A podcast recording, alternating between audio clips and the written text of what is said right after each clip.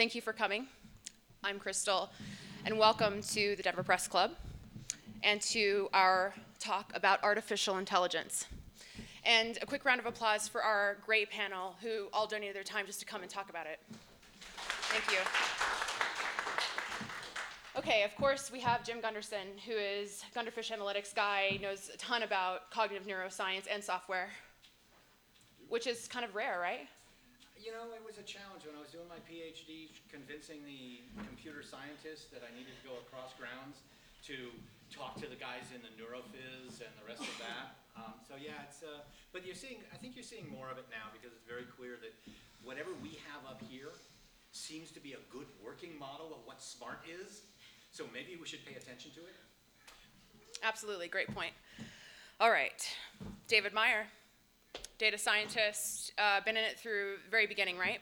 The very beginning. Um, yeah, well, you know, the very beginning is a long time. we need the mic. Depending on what your definition of the very beginning is, um, I, I, started working in data science uh, back when I was working in systems integration in the 90s and trying to help my employer corner the market on Pentium servers. So um, it's, it's been a long road, but uh, a fun one. And I ended up with uh, a British research and analysis house called NelsonHall, where I'm the principal analyst for AI and RPA, and delighted to be here with you guys tonight. Thank you so much. Next is Maximilian Unfried from Germany. Hi guys. Um, I actually didn't fly all the way from Germany here. I was already in the US before. I was trying to dramatize it. Come so on, come on, give me a, give me a, like, give me a little little drama here. Um, yeah, actually, my background is in I studied biophysics, biophysics when I was younger, and from there I had like the neuroscience background. But I thought, well, okay, now that I kind of understand or try to understand how the brain works, let's see how we can transfer that to machines. And that's somehow what brought me into AI. And I was like studying like all those natural language processing parts with my thesis more towards um, facial expression recognition and then worked afterwards with natural language processing. And now I'm here in beautiful Colorado, starting or having my own startup, and we do computer vision for plant disease detections. Um, yeah, that's, that's amazing, by the way. So he designed a software that looks for mold and pests before they show up because the human eye is apparently not as good as a computer at finding that. That's pretty amazing. Hi, I'm Jason Zucker. I'm the CEO of Human Input Output, and we're sort of on the opposite side of AI, trying to make brains better um, and catching up to AI with technology.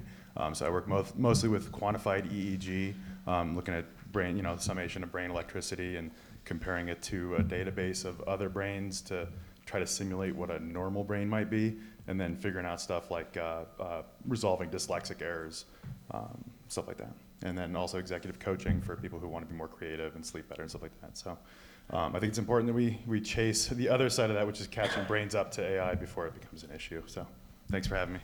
I'm going to try and use the second mic. Awesome. Amazing. Okay, looks like this one works.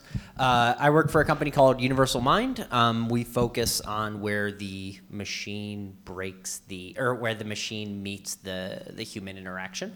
Um, my role for them is doing UX, and UX is this idea of user experience. So making sure that in the end, when the machine pumps out something that's really insightful, the human can actually digest it and turn it into something uh, actionable. This is Tyler Mary, by the way, who's a UX technologist, right? It's even greater than like a designer. You're a, you're senior in your field, right? Yep. Totally. Yes. He knows everything about the sentiments you feel when you're browsing through websites, applications, other types of sort of animations and online animations, right?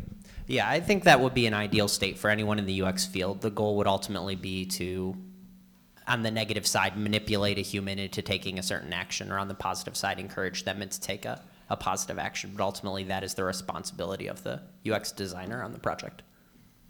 Fantastic. Um, so they got they introduce themselves really well. I'm just going to go through the basic format really quick just so we're familiar and everyone knows kind of how we're going to roll. Um, we're going to go through some question rounds, which Jim has so well put together here, so organized. Um, we just went through our introduction, obviously. The first round will be on AI and natural language, right? Uh, Watson, Terminator, and the Turing test.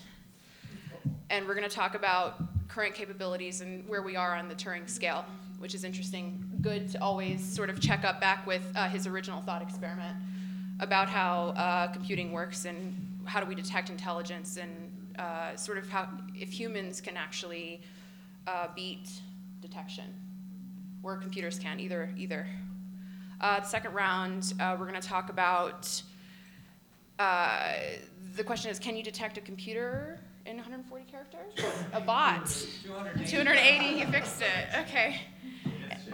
And kind of a bot, really, because this is like a social media bot almost, right? And this is reference to Twitter.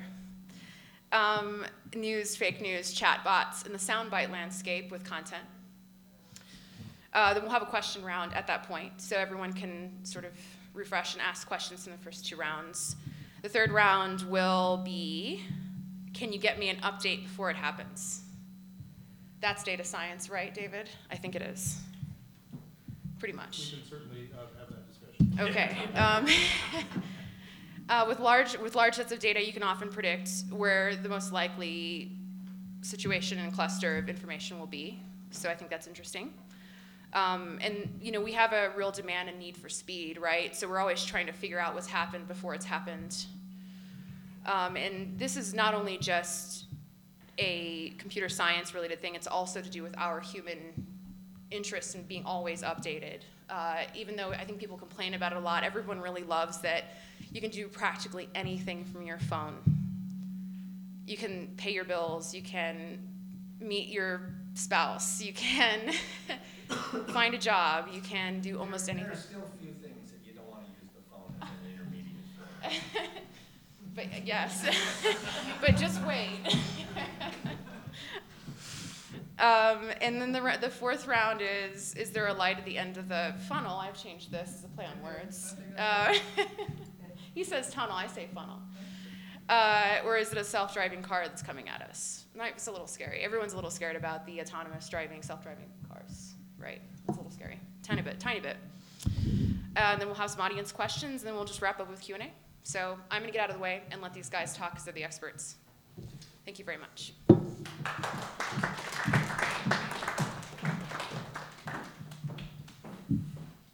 Hi, I'm Jim G, and I do AI.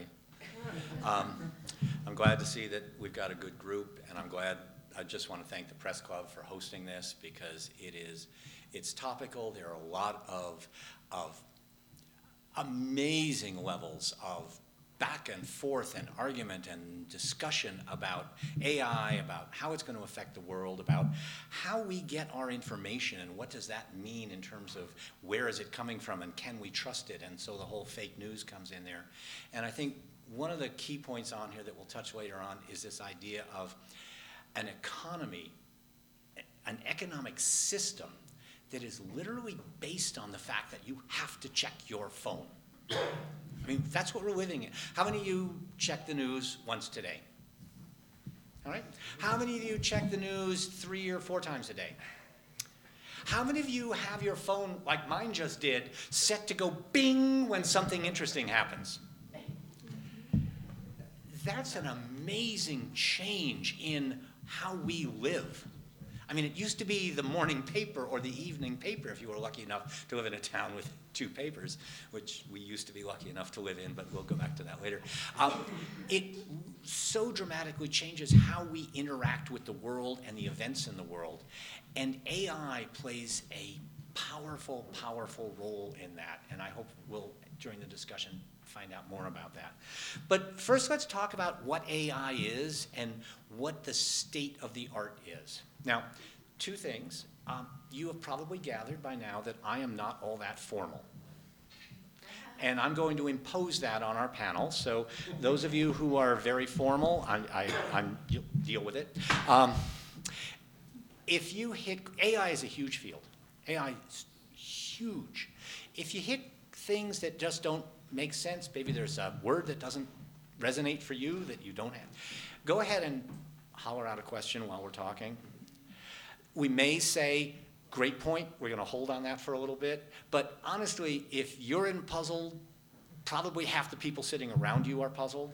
So you would be very kind to do them a favor and actually say, excuse me, what the heck does that mean?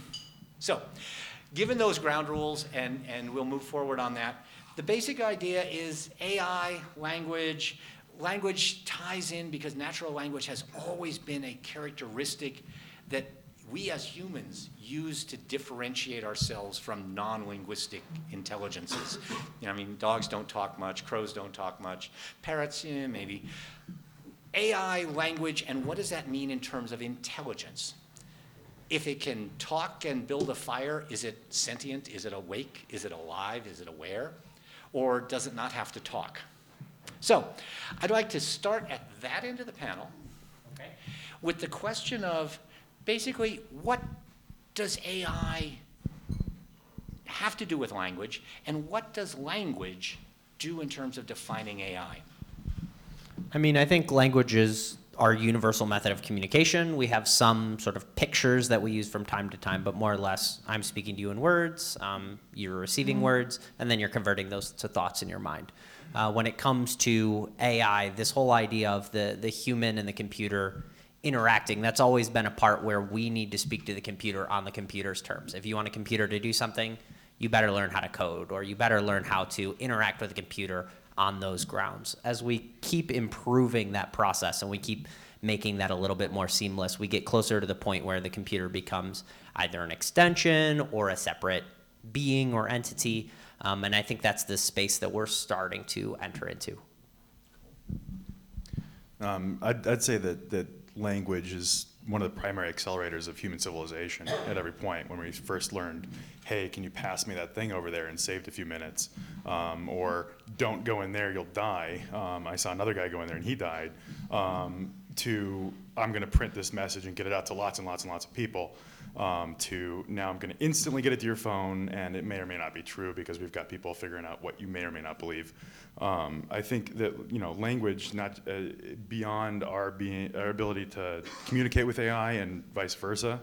Um, it's it's still fundamental to what AI is because we're still talking about representing concepts with words or uh, symbols or connections or um, any of those things. So it's, it's, it's still it's a fundamental aspect of what AI is, um, but it's going to uh, the, the line between what what people think is intelligence in language is, is going to blur entirely, um, especially when I do things like put an EEG on a dog head and go, oh, look, it wants something explicit, right? I can tell on the screen, and all I need to do is connect that to a voice database. Now the dog is talking, right? So maybe dogs can talk in the next few years. Um, so it's, it's who knows? They're not just gonna say Steve all the time? Yeah, it might. It might. I, I don't know. Um, but it'd be it'd be cute, you know. Cool. Well, I look at it a little bit from a different direction. I mean, what is language for us? As humans, we have like two parts of language. One is like our spoken language, which is just translated into like those waves of sound and they hit your ear when I'm speaking. And then somehow through chemical processes, it's like processed in your brain, right? And similar to written language, we just like have the sensor of our eyes. And through that, it goes to our brain and we somehow connect the words that we read or hear with like some concept that might be actually quite abstract in our brain. For computers, they don't really see it in words. I mean, when we type something into a computer, this is pretty much translated into numbers. And the that we are talking about is working with those numbers and not with those words itself. And I think this is in a way like a different concept than we work, that you could say that our brain is like just a big computer, but probably it's like much more complex and complicated that, right? It's like not just ones and zeros. And that's the way that I see that how we differ, like the entire processing of the language, be it written or with sound, um, is something that we have to tackle and that might be, it's not even clear to us how we work in that way and it's gonna be like a further process to really see how computers actually work with that. Now I'm stuck on the dog EEG thing, and now I have like Rick and Morty going in my head about the dog with the exoskeleton. Um, just to sort of further on what Max said, one of the things about computer about AI with, in its relation to language that I think is utterly fascinating is we have the sense that an AI would process language or that an AI would approach language um, in any sense in the way that we do, and in reality, it doesn't. You're giving uh, an intelligence a task, and you're saying, "I want you to." comprehend the meaning behind these printed physical symbols. And what happens as a result of that is an AI will go through the, the most efficient process possible to doing so. So, great sort of story about that. Um, Google had a, in one of Google's many, many AI experiments in, in language and translation, um, they, they built a, a translator that was designed to go back and forth between two languages. one was Romanian, I don't remember the other one, it was definitely an Asian. Um, and of course, in this country, we sort of have the sense if you're a native English speaker, that English would be the sort of the turning hub for how you do this. You would take Romanian into English and English into, let's just say, Chinese. And the Google AI wanted nothing to do with this. And they, they went off and left it alone for two days working on this problem and came back to discover it had invented its own language to go back and forth between these two. Wanted nothing to do with English, had coded its own SIGL based knowledge ontology for doing this. And uh, the Google researchers didn't understand the intermediate language it was using because it had designed its own rules for it. It was more efficient to do it that way. So, what we'll see, and I know Turing is, is sort of a component of this, AIs are generally closer to passing the Turing test in many senses than we are necessarily to sometimes understanding how they're working in specific task areas, which I think is pretty interesting. Cool. So I'm going to do one, one audience participation and panel participation point here, and then we'll come back and talk a little bit more about the Turing test. Okay, first, everybody put your hands out like this. All right, thumbs up. We're going to do the modern, not the old school. Thumbs up is good. Thumbs down is bad. Okay? So, which robot is smarter? Oh, sorry, let me rephrase this as a up down. C3PO is smarter than R2D2. Agree? Disagree? Panel?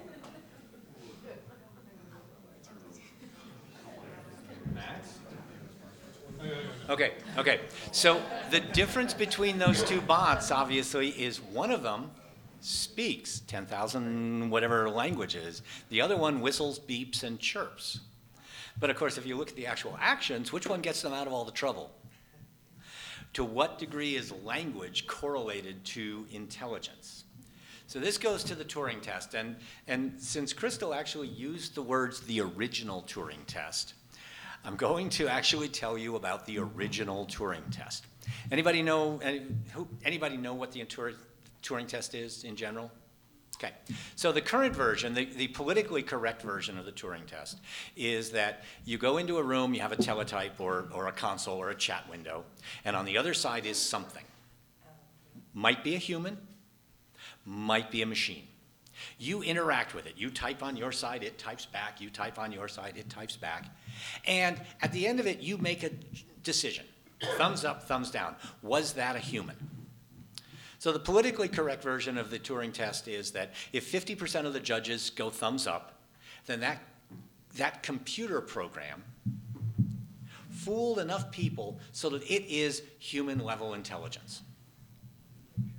Let us roll back about uh, 30 more years, maybe 40 more years.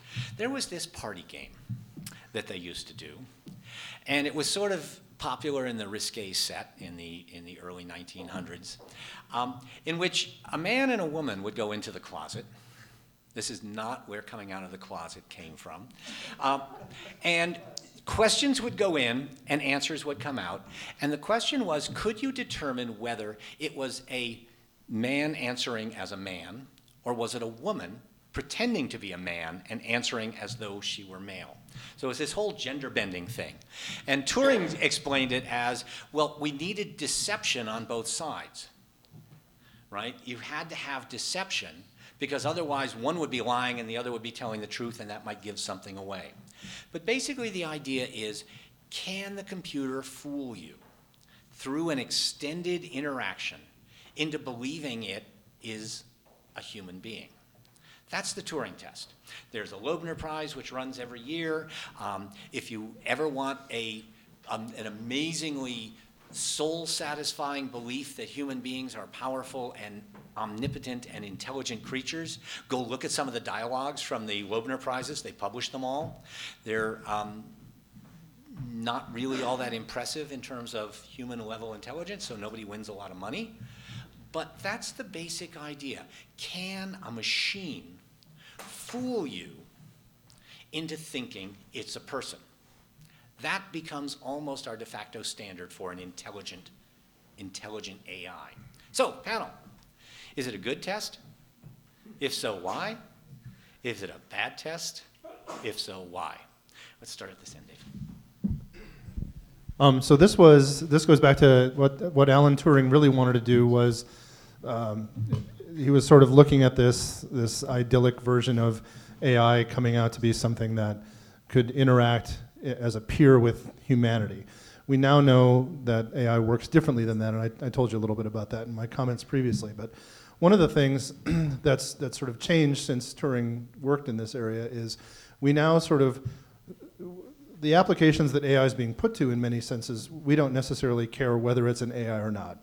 And one of the ones that I work very closely in is chatbots, which are, you know, sort of coming into vogue in customer interaction environments where, you know, if, if I need to go on and change a password, do I want to wait in a queue for 10 minutes for a human being on a phone to change my password? Or uh, do I really mind some bot deployed by a central IT stack just popping a window up and saying, Dave, it looks like you fat fingered your password for the 38th time this month.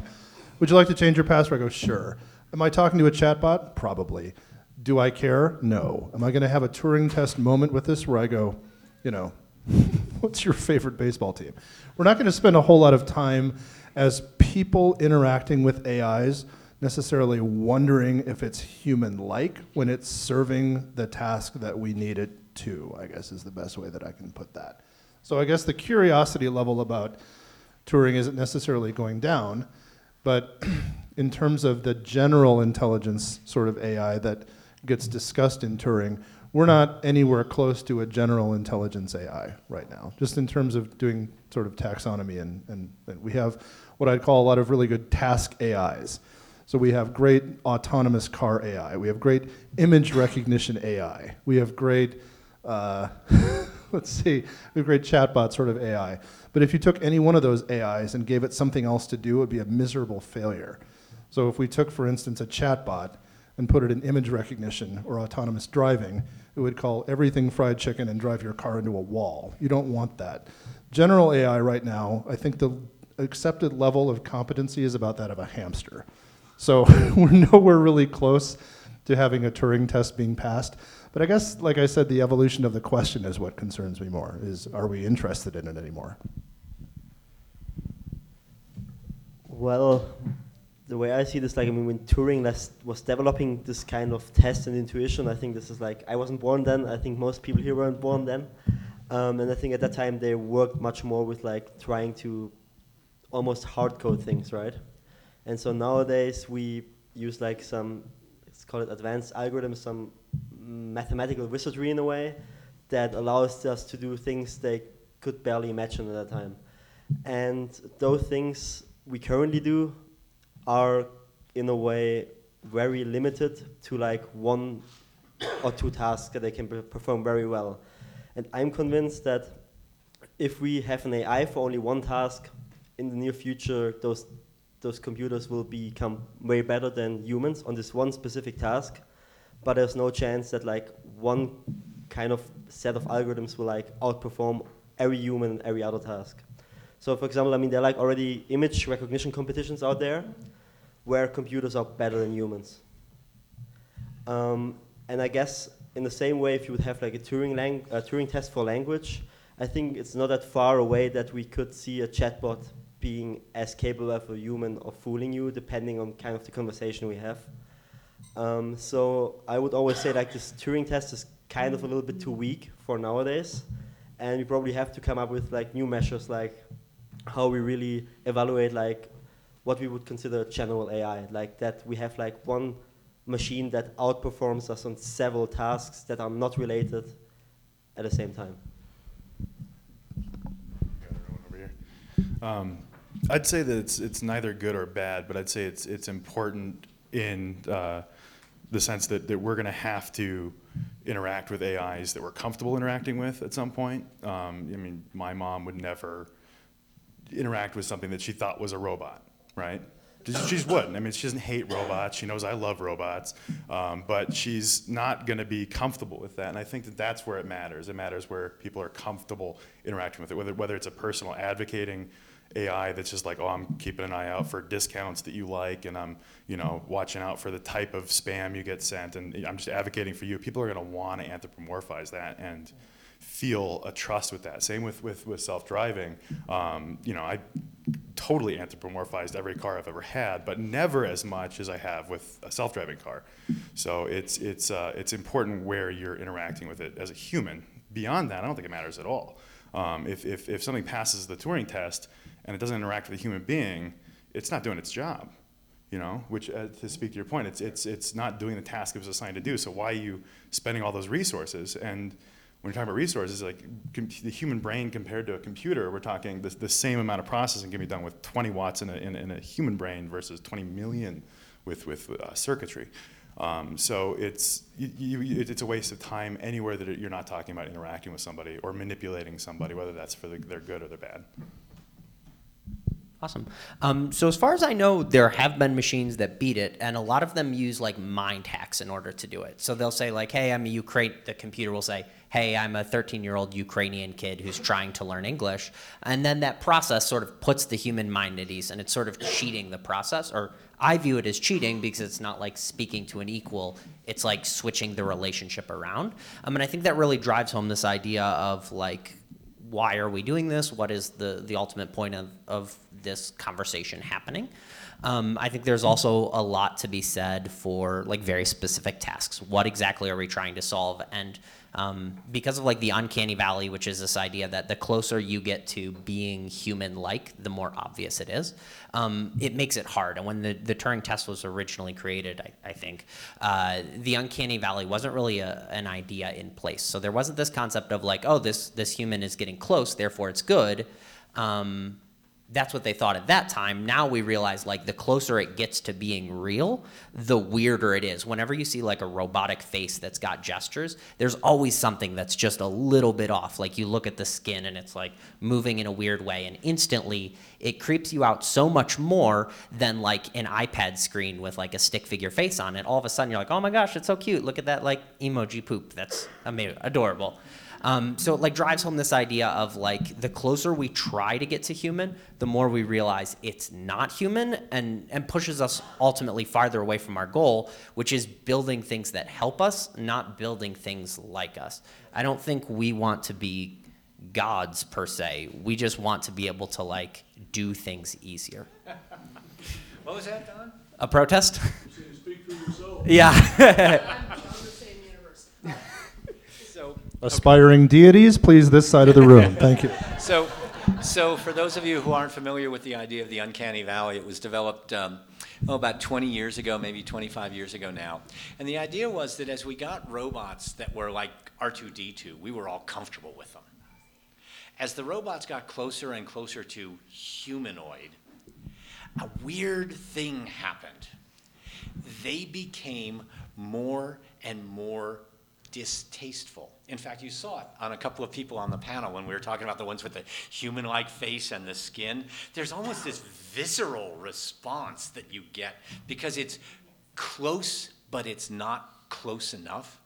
Now, the theory is if you get up the other side of this distaste or this comfort valley, they'll become, you know, eh, eh, you can't tell them apart. They're perfectly comfortable. We're good with that. Nobody's actually gotten out of the real valley yet, so we're still guessing. But there seems to be an innate thing in our makeup that says close but not close enough is other. Other is bad and scary.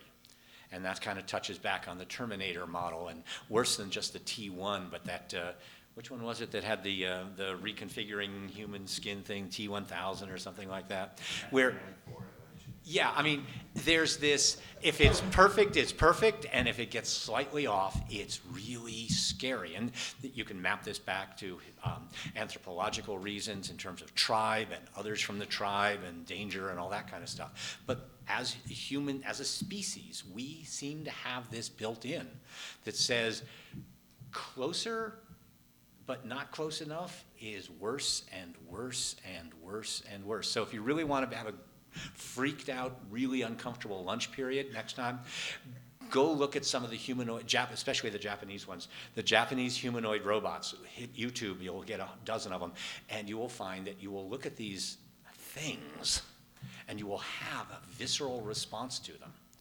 Whereas if you look at R2D2 or something like that, where it's not even close to humanoid, or as you said, a stick figure, it doesn't trigger an emotional response, which leads to this kind of, you know, where do we want to go on the robotic side, on the physical side? On the not physical side, on the in- intellectual side. A couple of things came up, and, and I'm really glad that the panel brought them up, because we're going to start moving forward into the idea of presenting yourself and faking. We're going to touch on fake news in a little bit, but before we get there, we got to lay some groundwork. So, can you detect a computer in 280 characters? The Turing test requires a sustained interaction. So it's back and forth and back and forth. And when they say something, you can respond to that and you can take a tweak on it. You can put a pun in there and you can do this stuff. But if you just have 280 characters or 140 characters, can you tell whether it was generated by a machine or a person? Some background, just to feed the crowd here. Um, there's an entire industry now in taking financial and sports reports. Oh, how many people in the crowd are journalists or associated in the journalistic side of things? Cool. There is an entire field of, of employment, well, not employment, for machines that will take the little box scores from a high school baseball game or we'll take the data that comes from a quarterly report from a company that's publicly traded and has to be published and turn it into a story. In fact, for many, if you, if you get your feed from AP, almost none of those stories were touched by a human being.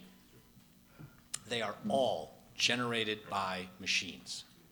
And that's because there used to be huge rooms full of desks and typewriters or teletypes where people did nothing but look at this report that said, and company X reported that their earnings were less than, and this resulted in, and the CEO explained it as, and it was totally formulaic. And so a company uh, 10 years ago um, started automating this process. It has now been acquired and reacquired, and almost all of that dull, report, boring reporting stuff is machine generated because you can template it. Say that again? Wait, wait, that was good. Say that again. They also don't know how to spell. You know, this is another question. We've actually, so as a disclaimer, our, straightforward, though it's very phonetic. yes, very phonetic, yeah. Very- it's- it's- It was designed originally by typesetters in English, at least. Yep. Dictionaries are after the typesetter, it's not, not actual usage. So, so as a disclaimer, our company actually writes AIs that generate content for social media and things like that, so I'm a little biased. But um, the question is, in a short interaction, a headline, a tweet, a Facebook post, can you discern whether it's generated by a human or a machine? Panel? Who wants to start? I'm going to break up this whole back and forth thing so that people can jump in. And as I pointed out, if you got questions, feel free to jump in with them. So, who wants to take a shot at this one? Go for it. I can start with it. Actually, in my last company where I was working, we were pretty much trying. We got access to all of the Twitter data and like a lot of news articles and other things. We were trying to figure out which of all those data shared on the internet is actually relevant for the financial markets because you have like people like Donald Trump who can put out a tweet on there and it can move the stock market, right? And you have like a lot of financial analysts that actually um, try to write in a tweet what's going on in the stock market so that you maybe can use it for prediction. And you have like hundreds of thousands of bots out there who try to imitate those people. And those bots becoming very, very good. It's actually really hard to um, detect them. And um, because they're grammatically they are correct. Um, just what they're sometimes giving away from them might not be entirely true, but um, sometimes it's also just in a way manufactured that they just say, okay, um, I have a tweet, and they have like a base structure, and I just like change the company out of it. And I mean, with tweets like that, you can, on one way, you can propagate relevant information, but you could also like tank the entire stock price of a company. And we tried actually to only use like those 140 characters to identify what was a bot and was what is not a bot, and it's very very hard. So luckily, Twitter gives you like a lot of, lot of other information, right? They give you the profile where the tweet is coming from, so you can actually see how many tweets is this profile actually shooting out, right? Um, where is it? second is a bad Where, where is it located, right? So um, those things actually help way more than the text itself, more like the behavior of the bot than what the bot um, is actually writing. Or when they tweet from Volgograd, because that's a, that's a good hint. Um, this is an interesting question, and I think part of it goes toward the question of who is you in this question.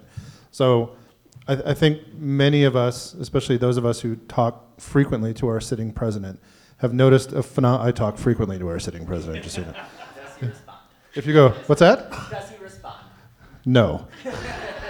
I do like the guy. I do like the guy on Twitter who treats our sitting president's tweets as if they are personal text messages to him. If you haven't seen this guy, you need to go find this guy. He lit. I don't know, but I got to find him because he tweets back. He goes. He goes. Sorry, Donald. I just saw this now. It's awesome. Um, but if you've noticed, if you if you are a, a frequent communicator with our sitting president, what you'll find is you'll tweet something, and immediately, I mean, within the space of, of 15 seconds, you'll be jumped by 15 accounts, all of whom disagree with you vehemently. Um, it, it's of course it's nonsense, but I think the loss in our in our society is not whether I can detect it, but whether everyone can detect it.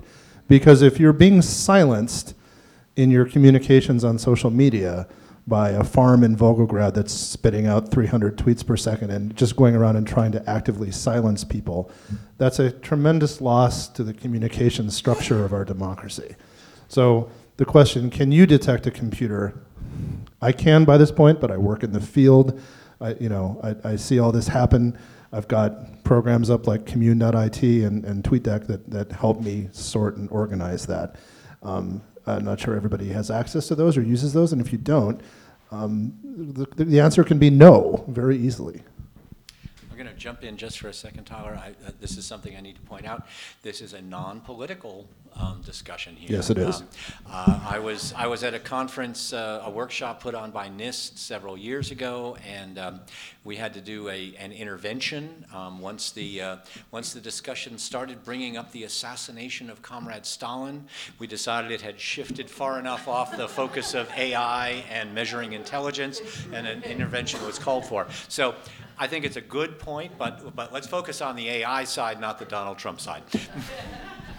Awesome. Um, so I think machine learning and um, genetic algorithms are really, really good at one thing, or maybe a couple things, all in the same vein of improving on a metric. You give it a metric and it gets better at it. If the ultimate goal is, hey, I want people to believe that I'm a human and I want people to click on this link, machines will get better at that. If you give them long enough, if you give them enough people either clicking or not clicking on that link, they will improve. And that's why we see so many tweets coming from certain sources. It's because they're just running tests and improving and getting better. And they're able to learn so much faster. Um, the time it takes us to compose a good tweet is infinity longer than a machine that's just churning them out and making slight alterations and repeating this. Um, and this may be jumping onto the next topic of this talk, the attention economy. Um, but the ultimate goal of these machines is to get you to click on an ad or get you to click on a website that gets them more ad views and ultimately generate money.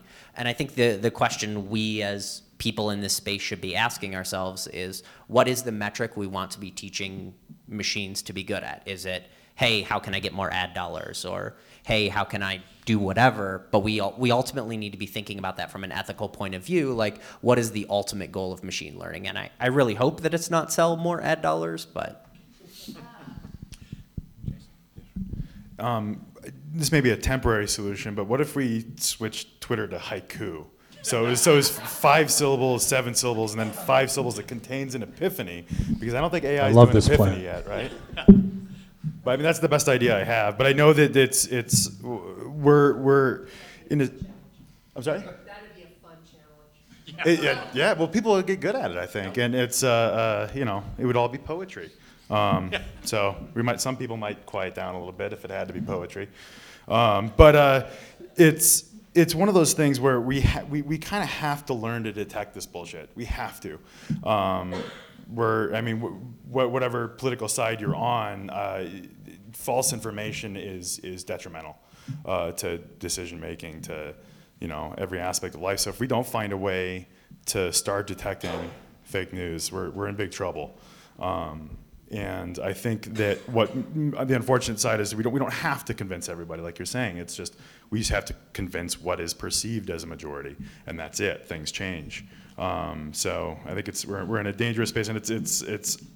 I'm wondering if 280 is going to help us, like if we can fit a little more humanity into another 140 characters. Um, but um, I hope so because it's it's scary how much BS there is on, on. I don't even look at Twitter anymore.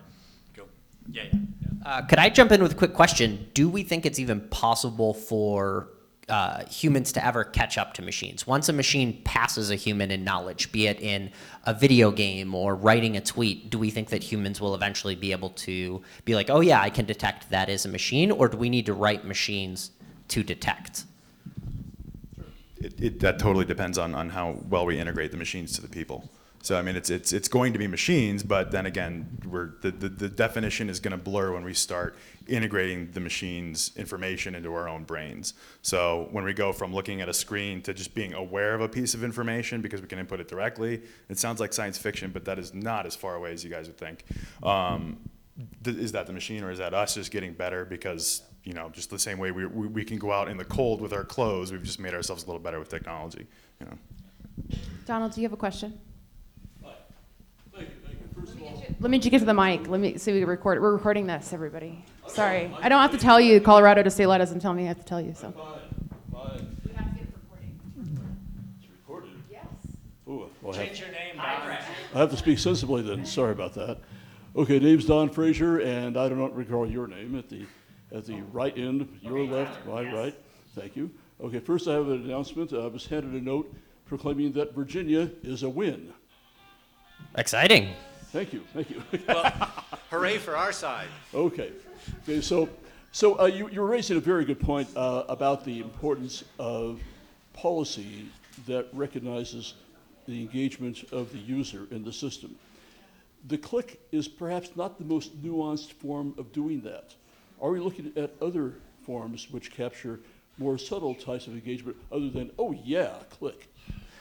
I would love to live in a world where that's the situation. I think we need to, as like people participating in business, we need to encourage a, a higher degree of engagement. Um, if, if all we're cap- capturing is click or ad views or even conversions on did someone buy your widget, I think we're, we're ultimately heading in the wrong direction. But I think we're really entering this weird space where uh, what's best for the business is definitely not what's best for humanity as a whole. Um, and as someone who like normally has probably less popular, more libertarian leanings. Um, I, th- I think we're at this weird, weird crossroad where my personal beliefs are now heading in the other direction, where where what used to work is no longer going to work, and we need to start focusing on what's best for the individual, not what's best for the business. Because I think once that cat is out of the bag, we can't put it back in. So once we start, once we stop focusing on clicks and purchases, and instead we start focusing on like consumption of important media or understanding a complicated uh, process. Um, until we do that, we're going to be heading down a very rough road. Um, just to interject there slightly, I think officially that the like is the least cool metric now. the, the like, how many people here like stuff? I was wowing. Everybody likes, raise all your hands, you all like things. right? Okay, that just means that, that the, whoever it is that hosted the content will send you more content. That's all that it means. It doesn't mean you actually like something. It just means that you want to see more of that same content. So, Why are there so many diverse ways to do it then? uh, sharing is probably the most serious Also, Don, of metric. There's, a, there's a wonderful set of studies that were done, Louise, you, the stress studies with the appearance of control, probably in the um, early 2000s, maybe the late 1990s, where they, they gave people a button and put them in very stressful situations and told them that if they hit the button, it would improve things. Now, the button did nothing. Just generally, right? Just general had improvement? No Okay. effect on the environment or anything. But when they clinically measured the metrics of stress, blood chemistry, blah, blah, blah. The people who had a button and felt that they could make a choice were far less stressed than the people who didn't have a button, even though the button didn't do anything. So you give lots of choices and it makes them feel they're. This is my theory that stress has nothing to do with reality. Okay, so questions? Please, Where are please speak into the microphone so we can record Sorry this. about that. Please, please. Okay. Okay, Uh, This young, this lady has a, a question. we got one, two, three, f- four. Hey everyone, Ian, my name is Andrea. Just moved back to Denver. Really happy to find this community. I work at LinkedIn. I'm in tech and wanted to be a, listening here. I was watching an interview on Charlie Rose a couple months ago with Bill Gates, and I remember Bill Gates saying, in 30 to 50 years, he believes that robots will control will control humans, and the only humans that will have control are the humans that know how to control the robots. And so, what I'd love to hear from the panel is number one, do you agree with that? And number two is, what are your thoughts? Fabulous question. That's so great. That's pretty much what my business is about. Um, we look for actionable insights, things in your life that we can respond to to benefit you. Um, but it's it's that's where we're going. Um, the amount of so we we were talking about how our, our output right now is clicking like, which can mean anything. I click like on something. I'm like, I'm acknowledging your situation. Like, doesn't have anything to do with that, but that's that's my uh, my output. Um, but now we're starting to wear smartwatches. Computer vision is getting better, um, which means that that behavioral information and biometric information is finding its way up the ladder to Facebook and to uh, other companies, and they're going to start responding to things like stress really directly. Um, so finding the time when you're going to be the most open to hearing a certain type of message in the day. Or maybe finding correlates in your heart rate variation on your Apple Watch and saying, oh, you know what? That guy's probably got a lot of oxytocin going through his blood. He's likely to trust our message right now. So let's send him that ad right now. Um, I would say, just based on how badly our brains uh, uh, make mistakes with misinformation, we're going to be led down whatever path uh, the interests with the robots want to lead us down. Um, and the people who are controlling those robots, like I said, if we, if, if we can avoid um, going down the path where it's just advertising getting better and better and better and better, um, we might do some really wonderful things for people, um, like prevent behavioral outbursts for people who are on the autistic spectrum, predicting that with sensors and then intervening and then them not going down a path to institu- institutional, ugh, man, institutionalization. Um, there are things that we can do to, to make lives better, but I think uh, uh, right now be strongly headed towards a path of just manipulating people. Um, and like I said, that's what I do. We're looking for the minimum effective dose in behavioral change. Um, and for me, that's to make people better, fitter, sleep better, more creative, whatever it is, um, that whatever is their goal is. But advertisers want one thing. I mean, they want the, the click-throughs. They want they want you to buy the thing that they're trying to get you to buy, um, which isn't a isn't always bad, and it might not be bad. Maybe they'll be like, oh, look, this guy needs heart medication. Let's advertise to him some heart medication, and like, because we can't just tell his doctor, so we'll we'll throw him some hints Oh, and maybe save his life, too, you know. yeah. But we'll, I mean, we'll, we'll see what benefits and detractors come out. But yeah, we're we're going to be hugely at the whim of the people who own the machines. So uh, when we did a robotics company, my motto was always get a robot now and treat it really, really well. Because come the revolution, you want one of those machines to say, don't vote him or her off the island. And just to respond to that, um, really interesting. I heard an anecdote, and it's from TechCrunch, um, which I'm not sure exactly if it's true, but Facebook apparently had an artificial intelligence that was rewriting its own software because it was it was self-correcting itself. They shut it down because they were scared of what it was doing. So artificial intelligence learns from itself. That's what's really interesting about it. I think that that's actually human intelligence learning from error. And error is a purposeful thing, not as a thing that's imperfect, but as a, uh, a benchmark or a baseline for further improvement or another iteration. This gentleman here had a question. I just want to make sure we get to everyone who's interested. Uh, Last week, representatives from the major social media companies spoke before Congress, and I'm curious if you think that we have reached an environment where uh, our lawmakers need to step in and create regulation, and as a part of that, do they have the capacity right now to be able to create legislation that, that works to our benefit and to theirs, and perhaps to the companies? Who wants to go for that one?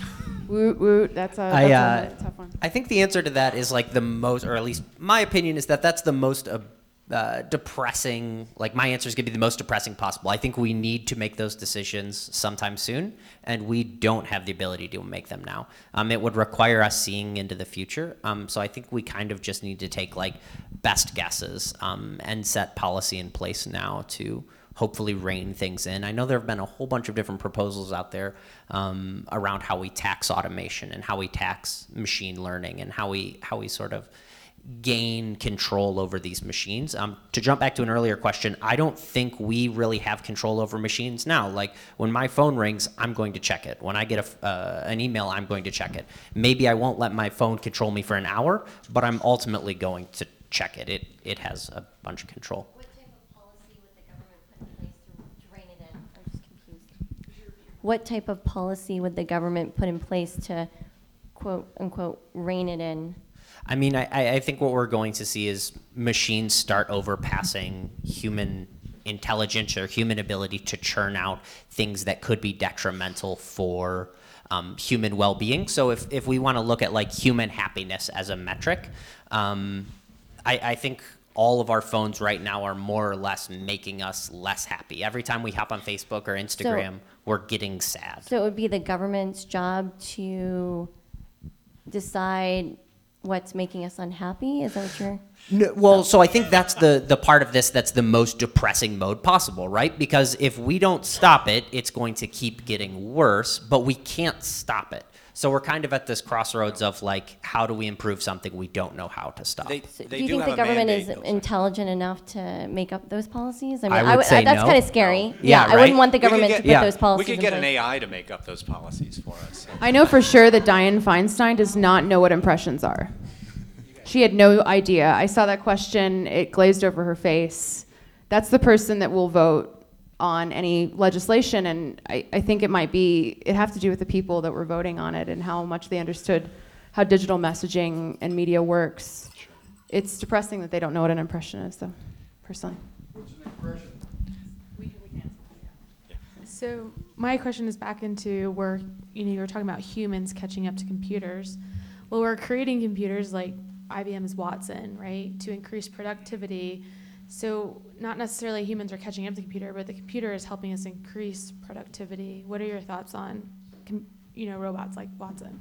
And Jason, were you going to answer her question before? I didn't want to skip over Oh, you. it, it's fine. I was just gonna get comment. Okay, okay, no, we want to hear it. Oh, We want to it's- hear it. Tell us. it's fine. I was, I was just gonna say that I don't think that, uh, uh, I mean, it's, it's, it's, maybe we can start, as for, from a policy perspective, maybe we can just start with, l- you know, limiting how foreign powers can influence elections. Just try one thing. That's not political. I'm not, I'm not saying it's for or against anybody else. It may, it may or may not have happened, but maybe we can experiment with one thing that may prevent that. And then move, move on from there. That's all. Okay, all right. yeah. So, oh yeah, go. You know, one of the things, I mean, you can't legislate morality, but you can certainly say this is a social media construct. It is intended for human beings to speak with other human beings. You can certainly ask that social media organizations limit the access of non human intelligences to a social media network. I think that's fair to ask. Aha! Mm-hmm. The question was, how would you do that? Yes. This is where the exact question in round two comes in, which is how quickly can we detect bots? How quickly can we shut bot accounts down? And, and how quickly can we return social media constructs to humans talking to humans? So it's a problem. Okay, and this gentleman had a question, and I'll go to this gentleman back, and then over here. We, did- we skipped, we Oh, skipped. I'm Look, so sorry. Oh my God, we're so terrible Do here. a repeat on the question. Okay, It was Wa- so Watson? Watson, humans. Right. You're talking about humans catching up to computers, but I don't think humans necessarily can catch up to computers, or we're creating these computers to help humans increase their productivity, or like doctors, right? There's a shortage always on medical personnel, so they're creating computers to help that, so they can treat patients and hopefully get to them before they're dying, or it's too late to treat them. Okay, so the lady's questions around pathology and diagnosis and going f- as fast as possible through pro- machine learning I, processing. I just spent the, humans I can just never. spent three days with Watson in New York. Actually, it was it was pretty cool. Um, Watson is is as cool as Watson looks like, and as cool as Bob Dylan ads are with on TV with Watson doing amazing things. Um, Watson is not a general AI. Watson is a is a is a neural core that's then tasked with doing different applications, and those different applications are different task-based AIs. So one of the applications that you're talking about, actually, my spouse is a physician and works with Watson in a trial at Kaiser Permanente.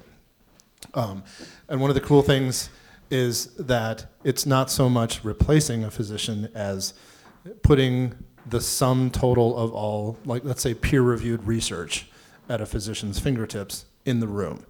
So instead of walking into someone who has hemoglobin A1C non-compliance and diabetes, you, you can have, you can literally talk to that person with Watson in your ear talking about all the current research, the summation of all current research on hemoglobin A1C noncompliance.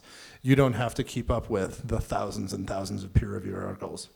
And I think, I think that's a critical point, is that the, the AI becomes almost an indexing search tool because there are thousands and thousands and tens of thousands of pages of documentation. And a human doctor, in the middle of a conversation, cannot recall all of those. But a tool like Watson can pull that in based on the information. So it's not so much that it's smart in the sense of of producing the answer, but it is so darn good at whispering in your ear, "Oh, don't forget to ask her about whatever it might be. Can I put two cents on that as well? I mean, you were asking us about how we can catch up with those machines, right? And I mean, pretty much that's like, uh, in a way, technology has always has been, right?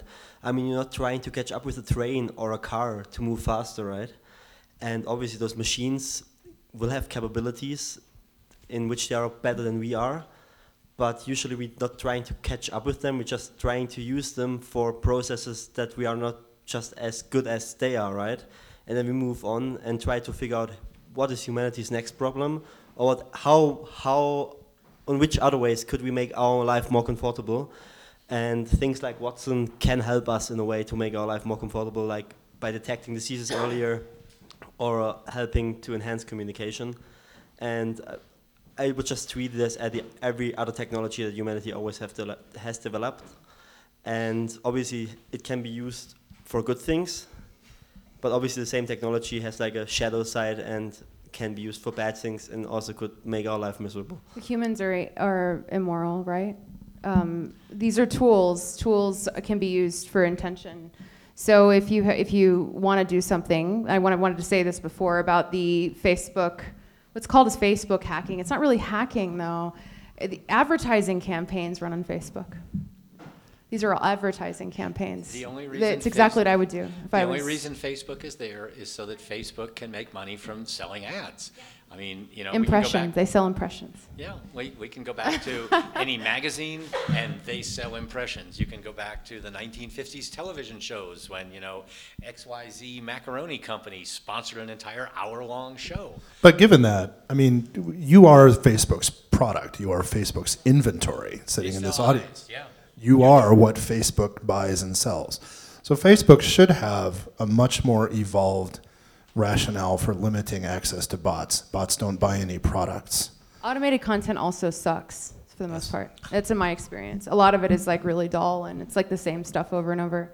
It's I know because I've deployed it, so I realize it's sort of dull. So I think we had one more. Yes. question over I. I want to have a general question though about web directories versus, um, in terms of search, web directories versus indexing. But we can hold off on that. If even if you want over drinks, I just want to know personally. Let's, let's do that, let's do that after. Okay, okay. I oh, will get to the audience questions. Yeah, yeah. One of the insights that comes after watching how all of these systems work is that we may program these things like Facebook and Twitter, but once they achieve scale, then they start programming us. So we program the initial algorithm for Facebook, but over time, the, our iterative use of Facebook programs us into these behaviors. So we talked earlier about fake news. For AI, if, there, if we create the next application, what behavior would you want that AI to program into humans to make us better? Critical thinking, and we're done.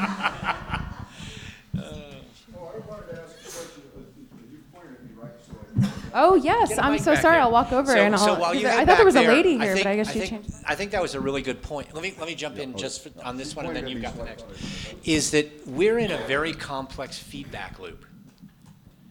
Everything that we take in changes us and changes what we put out. And everything that we put out, if there's an AI on the back end, changes the AI and changes what it feeds back to us. So we are in a very, very tight feedback loop. And one of the problems with feedback loops is that it's possible for them to go into death spirals. I mean, they either, yeah, all right. we've- We've been, well, no, there, it's a, it's a really good term. Um, we're in an environment now, you can hear a little bit of noise in the background, right? How many of you have been at those concerts where somebody comes up to the microphone and all of a sudden the feedback starts? That's a feedback loop. That's when the feed coming back in picks up by the microphone, goes back in an amplifier, and it just cycles around. We're in an environment where that's what's happening with bots. That's what's happening with um, the click-through rates. It says, "Oh, that one worked really well. I'm going to increase that one," and that then trains us to how to respond. And feedback loops are very, very potentially dangerous. They're dangerous because they're not just making unpleasant noises that hurt our eardrums, but these are feedback loops that are literally changing how we respond to stimuli, how we think and act. And how much of that do we want to hand over to a mindless process that simply says more, more, more, more, more? Or in the case of seagulls, mine, mine, mine, mine, mine. So Well, uh, first, I just had wanted to clarify the definition of the word impression. Uh, I I suppose I'd heard that definition before, but I wasn't sure at the time. So an impression would be as in an ad sold, uh, so I wasn't sure about that. But uh, I'm sure other people have written about this or spoken about it, but I'm going to, I'm going to blow everyone's mind just a little bit here to close this up. I guess we're going to go have drinks. Is that, um, do, are, is the speech of machines protected by the Constitution? This is the question. And so I would think that actually when you got up to the congressional level, that would be where the big debate was, is if they could control the speech of machines. You could say, well, it's, it's a corporate entity, so it has a life of its own, or it doesn't. So that's just the, kind of a statement, you know, uh, and I have nothing more to say about that. Absolutely. That's those are great complex of questions. Um, in terms of impressions, what it is really is an average among a certain amount of people based on the content that is served to them and for a certain amount of time. Something called CPM governs quite a lot of social media uh, advertising. So you average what it costs if you serve a thousand impressions and what it is in terms of the reaction, in terms of click through rate or other types of metrics. Uh, that's the auction that sort of governs the whole advertising, automated advertising process. So if, for instance, you serve an ad to a cross section of people uh, that you're looking to serve an ad to, for instance, it would be the age group or whatever it is that your defining variable is. You would take a sample of that and and you would auction an ad based on how many how long it took to create that impression. So if I don't, I, I probably diced that up. I, I, I'm trying. No, no, no. I mean, you're absolutely right. Impressions came from old print media styles, right? Oh, wait, how many journalists do we have here? I didn't mean to say old print media. Um, but basically, it's how many people see things. How many times is your ad seen on? But I think it's a key point because what that brings into f- focus is essentially liability and, and so Saudi Arabia, how many of you saw the news from Saudi Arabia? Sophia. Sophia, Sophia was granted citizenship in Saudi Arabia. Sophia is a robot. She was granted, well, she, it was granted citizenship, and in reality has more rights than about 50% of the population of Saudi Arabia, uh, that half being female. Um, but that leads to the issue of if we're going to assign rights to AIs, what happens on the opposite side of the question? What happens on the liability side? What happens when the self driving car kills its passenger to avoid killing, you know, three kids and a nun in the crosswalk? Who goes to jail? So I'm going to roll this down the panel just to get their inputs in terms of liability and responsibility when we have artificially intelligent autonomous systems that are causing problems. And then we'll. I can go first. You want to hand the mic down so we can record that mic down there? Uh, so I don't want to speak for like who is liable in that situation. I feel like we have insurance companies now that that are responsible for this. Um, so I I don't want to speak there, but I do know that there's a really cool crowdsourced version of this that came out where they asked a whole bunch of people like, "Hey, here's two situations. Um, what should the the automated car do, and then what should be the repercussions of the action?" Um, and at first, it was really cool to watch like as a collective of humanity, like how we valued like a dozen cats versus one uh, middle-aged man. Um, but over time it was it, it eventually got sort of corrupted by people who are like well this is just a game this isn't real life and i think this speaks to this idea when we are programming machines um, can we treat this as a real life situation or do we ultimately result to like oh i'm just writing code i'm not responsible for what it does That's a really good point. Um, I think we should ask David Meyer, who's worked for Audi on automated driving. He would know a lot of things. But I've heard things like the manufacturers will claim responsibility based on their algorithm statistical analysis around the likelihood of the accident, judgment of error, and things like that. So I, I wonder if there's a way to drill down into that a tiny bit. It's not too technical. I mean, ultimately, I think the liability rolls up to the to the manufacturer. I mean, not to get until we have, you know, the Saudi Arabia situation is more or less, from an AI practitioner's point of view, something of a stunt. This is not a general AI. Stupid AI tricks. It's, It- it- it's PR. I think Sophia It is, is it their is great PR. PR spokesman. So for anyone listening to this and thinking, oh, it's like Ex Machina and like that, you know, that that person exists, that that's not that's not the case. So ultimately, um, it, uh, individuals develop code. That code is built on algorithms. That code is put out there, and it has if it if it does things poorly, in much the same way as any other uh, technological product you have that goes wrong, it's obviously the manufacturer's liability. Um, having said that, we need to come to a place. I don't know if this is the fourth issue that we're going to talk about the self-driving car. At this point, we're into chaos. so- We're into chaos. Is pure it's entropy. Great. Okay. I think it's good. There's a lot of good dramatic tension in this conversation. Um, one of the one of the one of the things that just happened with Google. It's very good. It is good theater. One of the things that just happened with, with Google's self-driving car uh, program is they had uh, sort of a, a chunk of the code that was designed for humans to take control in in moments of emergency. You're supposed to be able to immediately react to something and decide to jump in, and the car would turn over control to you. The car would literally say. Uh, uh, It's yours. It's yours, basically. I don't. I don't want to make this decision. And ultimately, what Google found is the accident rate in that moment was catastrophically high, catastrophically high. And the reason for it is because people were literally not paying attention in the slightest to what the car was doing. They were. Uh, the la- there's a laundry list of activities that people were doing in self-driving cars: napping, applying makeup, zoning out, um, watching Harry Potter on the visual screen. And, and Google literally decided to take this chunk of code out.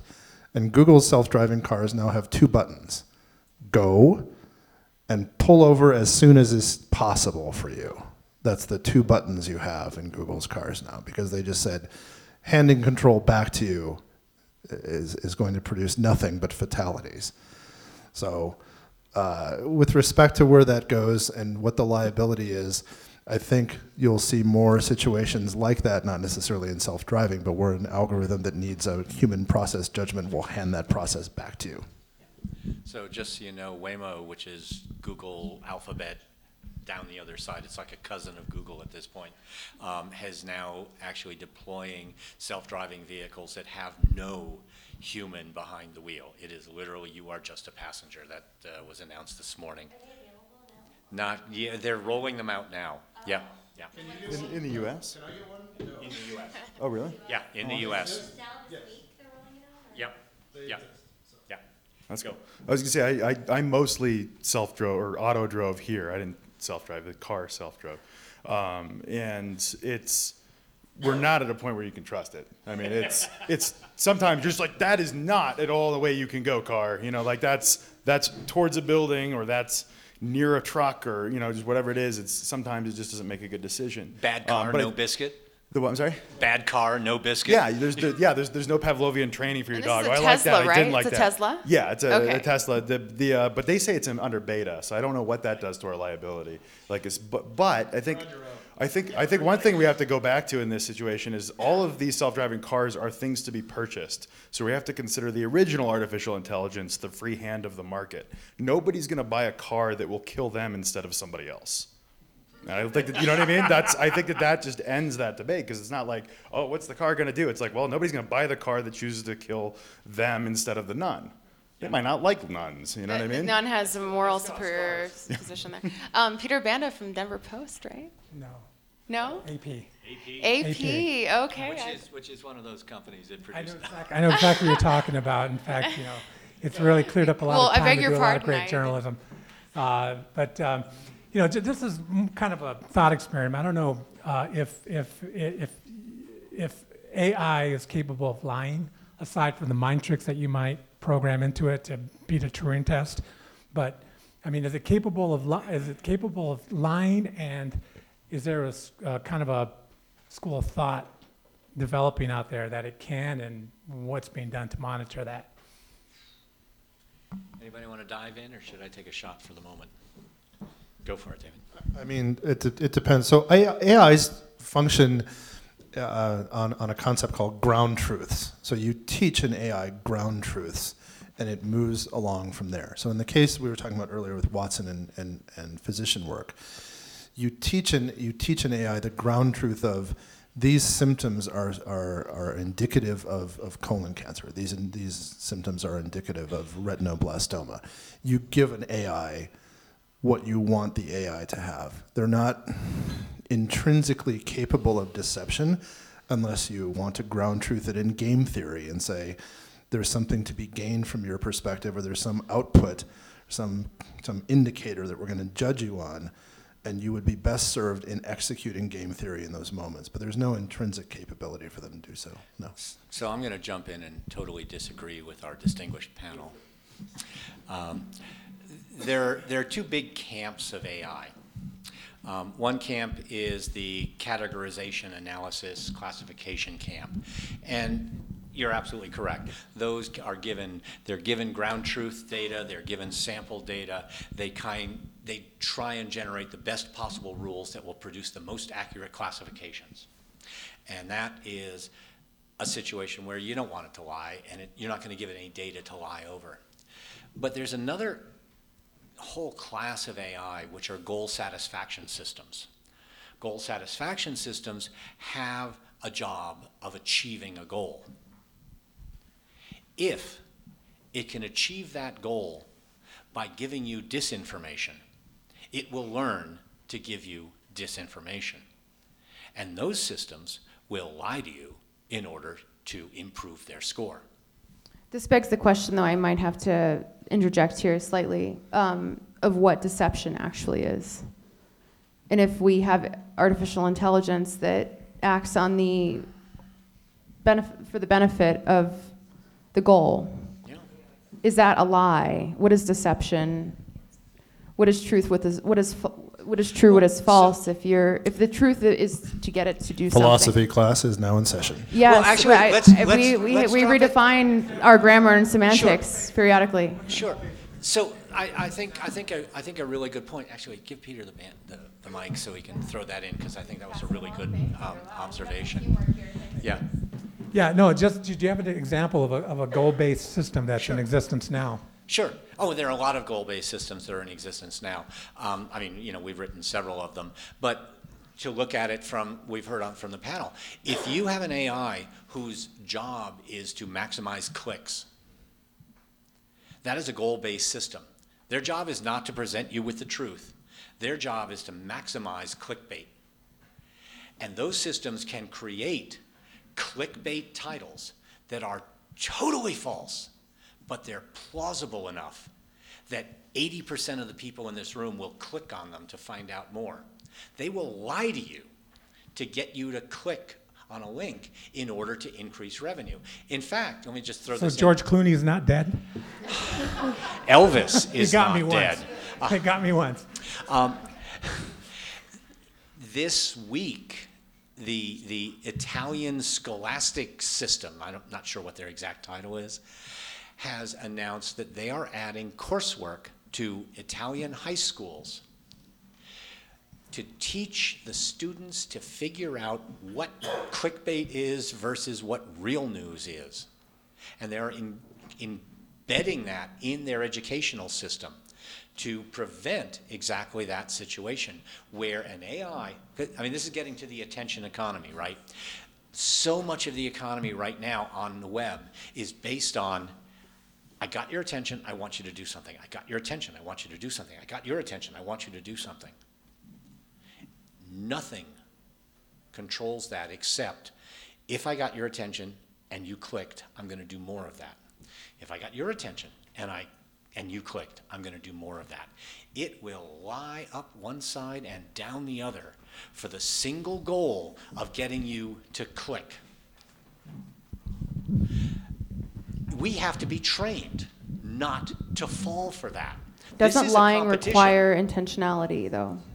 It Yeah, I guess that was my point. Is Yeah, these are ones and zeros. intentionality is deception. there's no But- but there's no intention- soul in that machine that's saying, "Oh my goodness." No no. do What- ex your point is very right? valid, which Yeah. is if something succeeds, it will tend to do more of what that is.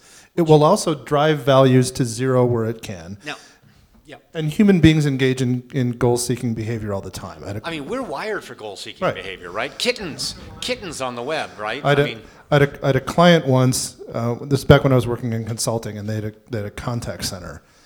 And the contact center metric that they had chosen to, to prioritize because they had a limited number of staff was average handle time, which in contact centers means how long was the call. That's what their people got paid on. Could they manage calls quickly? And what the enterprising group Guess what happened? Guess what happened? Is they figured out that the the best way to drive average handle time down was to hang up on customers because then your average handle time is zero. so um, any system given a goal will address that goal to the best of its ability. To your point, an AI that's taught to seek out a specific set of feedbacks will drive those set of feedbacks to its maximum potential. But that's, that's all programming. Okay, so we have two ladies on the edge here who had questions, right? Two? Are those questions still, okay, it's moot, and we have one more. And then we're gonna sort of wrap up a little bit, because we're running a little bit behind schedule. I hope you guys don't mind. Is everyone still game? Everyone's okay? Okay. right down there with that microphone. So I feel like one thing we've been dancing around all night, but haven't really gotten to, and we've touched on it with liability and uh, goal-seeking behavior, and how humans will uh, potentially need legislation to stop themselves from engaging in behavior that isn't healthy for us, right? Uh, so at what point is the creator of the technology uh, need to be checked by morality, and who makes up that morality? and how do we as a society determine uh, what is immoral in technology? All right, somebody grab the mic. You guys are on the panel. I'm not touching. Oh, Well, I mean, there's a lot of technology that is actually developed that is not necessarily moral, right? And usually the creator not necessarily get actually um, be su- sued for that, right? I mean, like f- one example for me is right. I actually just came from Vietnam, and as you know, there was this war, and you had like all those bombs dropping there, right? And a lot of German companies produced all those chemicals. American companies produced those chemicals, but those companies that produce those chemicals never really got an issue with that, right? Um, I'm not saying it's gonna be like that, but I could see that like companies that just develop this new AI, that they get away with it because they sit on the stronger positions, and they probably just have the money to pay people off and say, ah, sorry, that went wrong. It wasn't our intention. Uh, we just wanted the best for humanity and build great technology, and somehow it went a different direction. Um, yeah. Else want? Good. I think this is going to be one of those situations where behind every sign is a story that created that sign, like every warning sign. Like somebody touched the electric fence, somebody, you know what I mean, decided, oh, I can balance over the edge of this cliff. Somebody decided, you know, that railing can hold me. Um, I think the same thing's going to have to happen with AI. I don't think it, it, it'd be foolish going back to you know the policy thing, unfortunately. But nobody has the information necessary to do that, so it's outrageous to give somebody that much moral power in society. Be like, yeah, decide these things that we can't possibly predict. Um, where it, unfortunately, I think people are gonna have to get hurt first, um, just because we're not, you know, as brilliant as we'd like to think. Although we do have language, so we, that's nice. I, He owns one. I can't say that. I did. I paid for the self-driving too. It's not out yet. Um, but uh, yeah, it's it's it's it's. I invest in it and just be a you know be be an informed consumer about this stuff, um, and try not to be the bozo who gets hurt. Um, but to to get the rules that we need to keep people safe going forward, people are probably going to have to get hurt or nearly get hurt or um, whatever. And I think it's going to have to go wrong before before people figure out how to make it go right. Because that's I mean just how everything goes, my experience. So just as an insight, there's um, Louise did a, a number of studies with the railroad industry, and they have a saying: "Every rule is written in blood." Because there wasn't a rule, somebody died or got hurt, and now there's a rule. Uh, there's a really good um, speaker on this topic named Tristan Harris. Uh, he was a chief ethicist at Google for a little bit, and he also came from Apple. And he essentially like calls out spots where he, uh, technology, specifically modern technology, is, is hurting people, and then how we can start to develop rules around it. Um, so I highly recommend everyone look into him if that's a question you're asking yourself at night. David, you want to throw in? Um, again, and I've, I've sort of beat this drum tonight, but I would go back to a lot of the places that we areas where forums that were intended for one person, one voice, now have been sort of corrupted into one entity, trillions of voices, sort of counterbalancing people. So I think in terms of the morality of those organizations, um, they really have to retrench to in what sense are we a social media construct if we are largely serving the needs statistically of bots? Bots are not people. They do not merit a voice. They do not buy products. They do not do the things that, in theory, this organization was founded to do. So there is some sort of soul searching, I think, on the part of Zuckerberg and company that needs to take place on that front. So I'm just going to throw in one touch here, and then we'll kind of wind this down. I think that's a really, really good question, and it's not a new question. It has almost nothing to do with AI.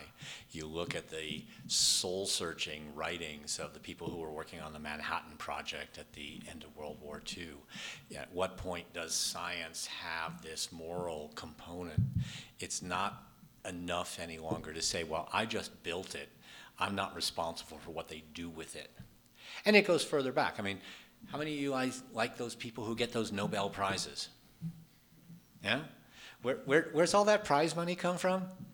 Dynamite. Dynamite. That was all prize money off of the sale of explosives that went into weapons that blew lots and lots of people into little bits. Now you get a Nobel Peace Prize.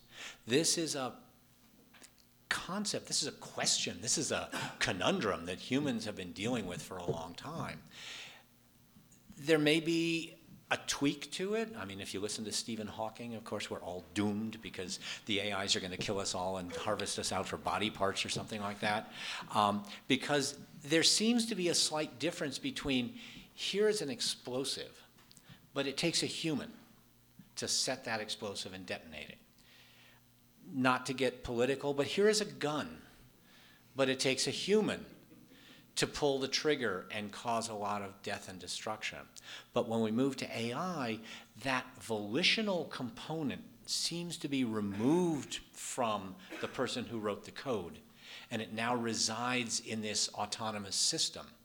And there are lots of philosophical arguments about where the decision is made, who's really ultimately responsible. But ultimately, you have this system that generates a set of actions that potentially cause problems, and those problems can be devastating to the people around it. Where does the responsibility lie is such a good question. So, thank you so much for asking that one. Oh, I was just, you just asked where does I will parrot her question, so. And um, with the individual, just like with any, with anything, not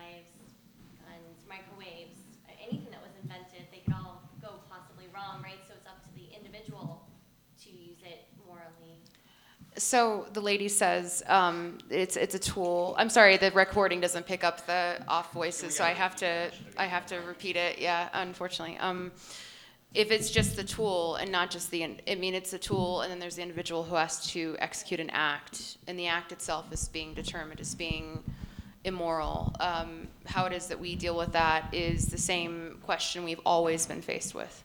There is almost no difference. Uh, that's a very interesting uh, objection.